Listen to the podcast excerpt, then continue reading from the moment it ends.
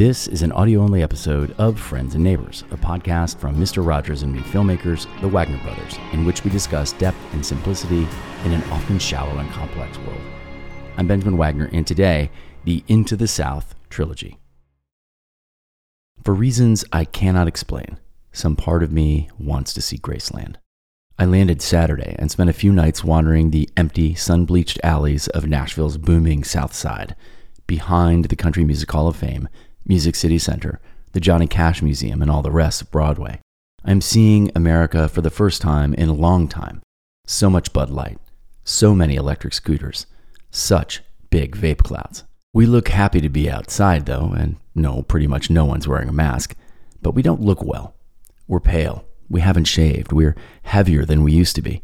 We look lost, staring blindly into our phones and tugging on our Starbucks. Still, Nashville feels like a city on the brink.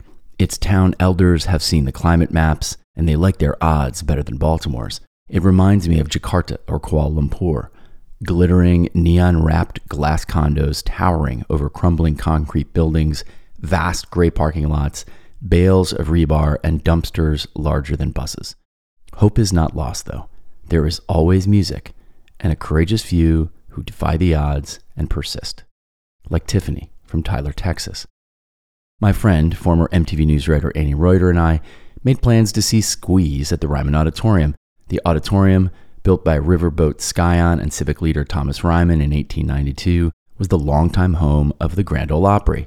Nashville grew up around it. It's must see. Barely two notes into the band set, though, I knew I couldn't stay. The place was lousy with unmasked, dim eyed, wide smiling Gen Xers.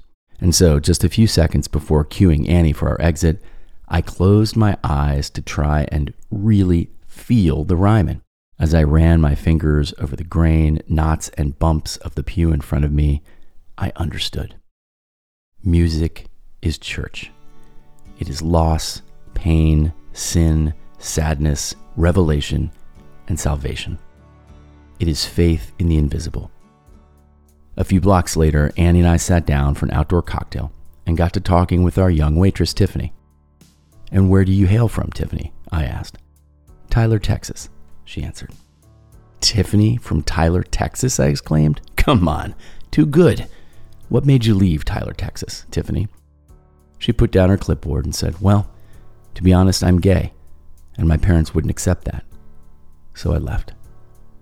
In the middle of a pandemic, at 22 years old, with a thousand bucks in the bank and no job. Faith in the invisible.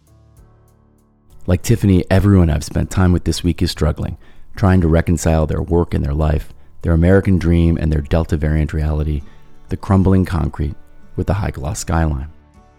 And so, for reasons I can't quite explain, some part of me wants to see Graceland, to stare into the king's three television sets, to count his 150 gold records, admire his fleet of cars, and then stand quietly in the meditation garden with his stillborn twin brother Jesse, his mother, and his father on their 14 acre estate next to a Bob's Big Boy, Dollar General, and Rent Center.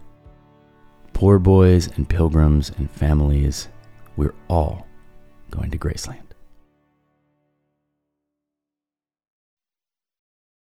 Ten bucks for parking, I thought. Of course. The lot was shimmering like a national guitar, sun baked, half empty, dotted with slow, shuffling fans. I turned off my rental, a Kia Sportage Natch, and stepped towards a collection of white corrugated aluminum sheds that constitute Elvis Presley's Graceland. Not his house, but the dozen or so hangar like buildings. This is prime tornado country, folks across the street from his house that houses cars, planes, barbecue joint, movie theater, ice cream shop, plus a myriad of souvenirs and collectibles bobbleheads, face masks, bow ties, shot glasses, bottle openers, backpacks, fanny packs, ice packs. Graceland first opened to the public in 1982, just five years after the king's death it is the most visited privately owned home in America with over 650,000 guests a year. It rivals the White House and Hearst Castle, with which it shares much in common. Even after a three hour interstate sprint from Nashville, though, Graceland sneaks up quickly. It isn't terribly well signed there on Elvis Presley Boulevard, just west of Interstate 55, nine miles south of Memphis, and less than four miles from the Mississippi state line. But the neighborhood is nothing special, really. A double wide, strip malled collection of Dollar Generals, Family Dollars, Taco Bells, and KFCs. I was running late for my VIP tour on account of an on again, off again appointment with the last surviving purveyor of the nudie suit, Manuel Cuevas. Nudie suits, of course, are the flamboyant, rhinestone encrusted outfits made famous by country western singers in the 50s. From Johnny Cash to Elvis Presley, Gram Parsons to Jeff Tweedy, the suits have never gone out of style.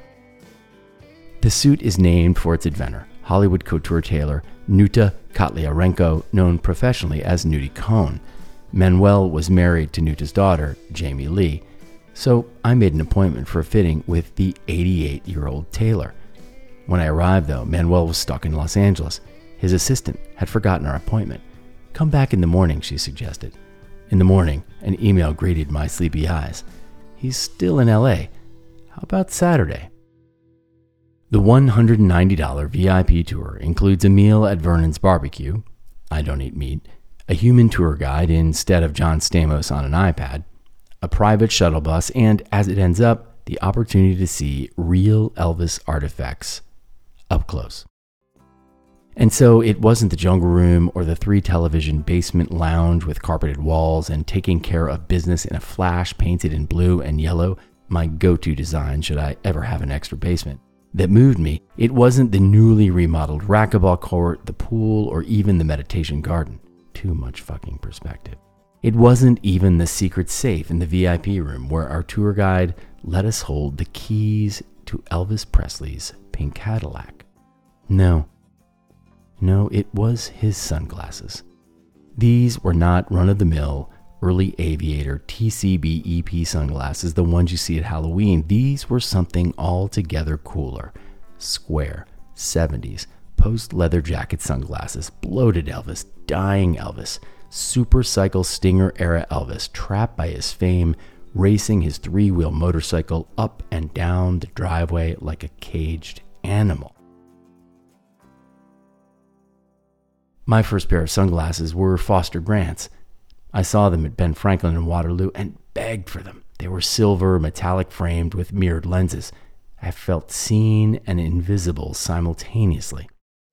Since my first visit in 1993, I have approached Graceland with a similarly cool reserve, a strange detachment from the America I see around me, a strange disconnection from the Americans who visit him there. And yet, I am him. I am them, and we all are Elvis. I began to identify with him in my 20s as an icon or an archetype, a type of man, not a pop singer. He's our own Icarus, at once clueless and naive, bold, inept, and calculating, a rube and a genius in equal turn. He is the king with nothing, the emperor with no clothes, at once flush with everything a man can imagine, all of our earthly desires, and yet heartbroken, isolated, infantilized, objectified, and alone. And maybe that's why I return repeatedly, year on end. Here is the American dream writ large the mansion, the stable, the cars, the horses. Here is the American dream writ large the awards, the costumes, the plumes. But here too is the cost the melancholy, the entourage, the spotlight, the paranoia, the stillborn twin, the overbearing mother, the ineffective father. Ghosts and empty sockets. It's all there glamour and squalor, fame and infamy, joy and sadness, who we aspire to be, and who we really are. Like a window in your heart, everybody sees you're blown apart, and everybody feels the wind blow. I burst through the doors of Fame Studios like a deer in headlights, wide eyed, disoriented, and out of breath. I'd stumbled through a side door just seconds prior and been rebuffed and redirected by a cluster of young, handsome, chain smoking rock and rollers. I blew unwittingly past the studio's matriarch, Linda Hall, beneath a hand painted sign that read, Through these doors walk the finest musicians, songwriters, and producers in the world, and past four walls of framed and signed headshots. Aretha Franklin, Otis Redding, Wilson Pickett, Dinah Washington, Gregg Allman. I pushed through the entrance of Studio A straight into a group of tourists gasping and guffawing at the legendary space. You got a reservation? One of the tourists asked. I laughed and said, I do. Shimmied past and up the stairs to the control room where my pal, Jason Wallsmith, was teaching the band a new song. Just a few hours east of Memphis and south of Nashville, Alabama's Quad Cities, Muscle Shoals, Sheffield, Tuscumbia, and Florence sprawl forth from the banks of the Tennessee River like a low, gray kudzu.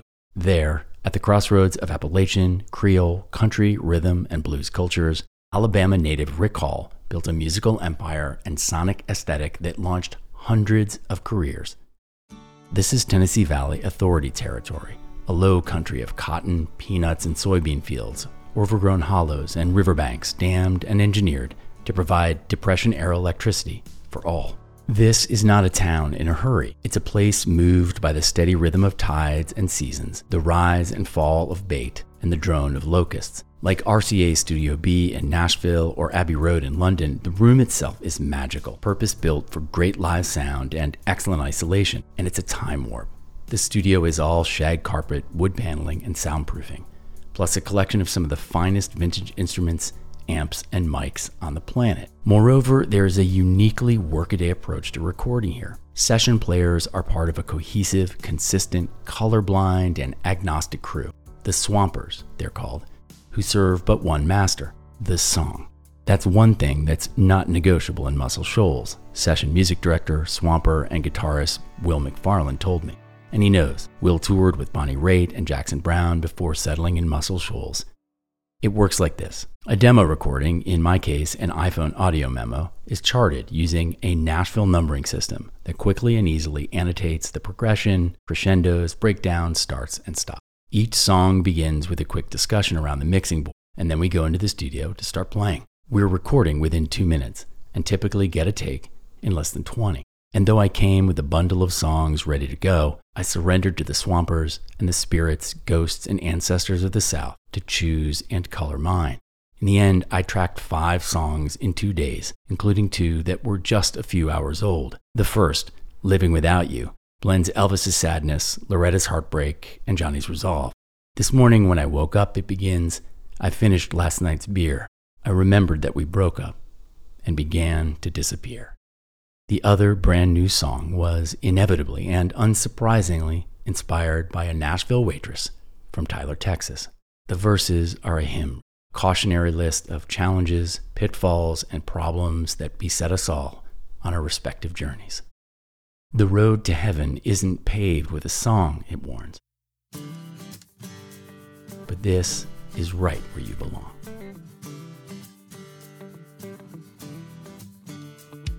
Friends and Neighbors is a Wagner Brothers production.